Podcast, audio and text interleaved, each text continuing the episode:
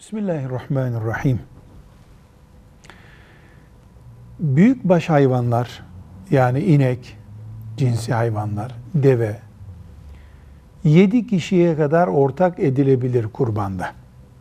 Bir kişi olabilir, iki olabilir, üç olabilir, dört olabilir, beş olabilir, altı olabilir, yedi olabilir. Bunların herhangi birisinden bu herhangi sayıdan bir tanesiyle kurban kesilebilir. Beş kişi kesebilirler, yedi kişi kesebilirler. Büyüklüğü, küçüklüğü, ağırlığı önemli değil.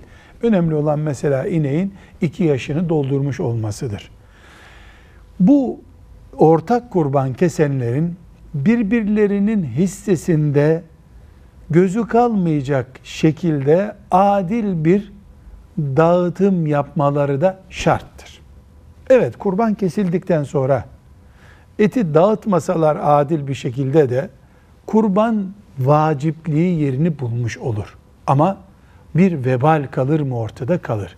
Bu sebeple ciğerinden, kemiğinden, kafatasına kadar hepsinin mesela beş kişi iseler tam adil bir şekilde beşe bölünmesi gerekir.